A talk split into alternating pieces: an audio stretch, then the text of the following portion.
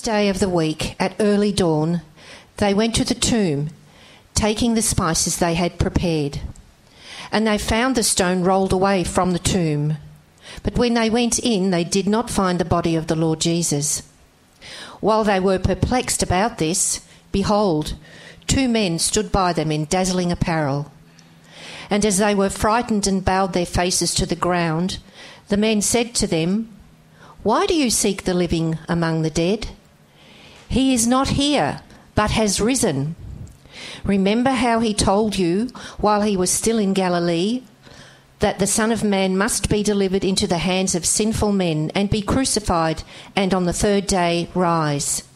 And they remembered his words. And returning from the tomb, they told all these things to the eleven and to all the rest. Now it was Mary Magdalene and Joanna and Mary, the mother of James, and the other women with them who told these things to the apostles. But these words seemed to them an idle tale, and they did not believe them. But Peter rose and ran to the tomb, stooping and looking in. He saw the linen cloths by themselves, and he went home marvelling at what had happened. That very day, two of them were going to a village named Emmaus, about seven miles from Jerusalem. And they were talking with each other about all these things that had happened. While they were talking and discussing together, Jesus himself drew near and went with them. But their eyes were kept from recognizing him. And he said to them, What is this conversation that you are holding with each other as you walk? And they stood still, looking sad. Then one of them, named Cleopas, answered him, Are you the only visitor to, to Jerusalem who does not know the things that have happened there in these days? And he said to them, What things?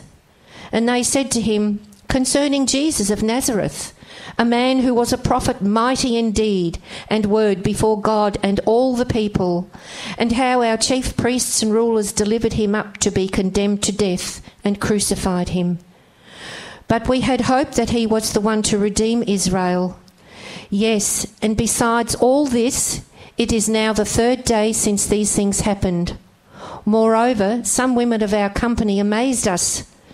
They were at the tomb early in the morning, and when they did not find his body, they came back saying that they had seen a vision of the angels who said that he was alive.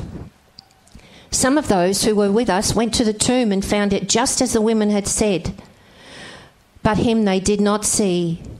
And he said to them, O foolish ones, and slow of heart to believe all that the prophets have spoken. Was it not necessary that the Christ should suffer these things and enter into his glory? And beginning with Moses and all the prophets, he interpreted to them in all the scriptures the things concerning himself. So they drew near the village to which they were going. He acted as if he were going farther but they urged him strongly, saying, Stay with us, for it is toward evening, and the day is now far spent. So he went in to stay with them. When he was at table and with them, he took the bread and blessed and broke it and gave it to them. And their eyes were opened, and they recognized him, and he vanished from their sight. They said to each other, Did not our hearts burn within us while he talked to us and on the road, while he opened to us the scriptures? And they rose that same hour and returned to Jerusalem. And they found the eleven and those who were with them gathered together, saying, The Lord has risen indeed and has appeared to Simon. Then they told what had happened on the road and how he was known to them in the breaking of the bread. As they were talking about these things, Jesus himself stood among them and said to them, Peace to you.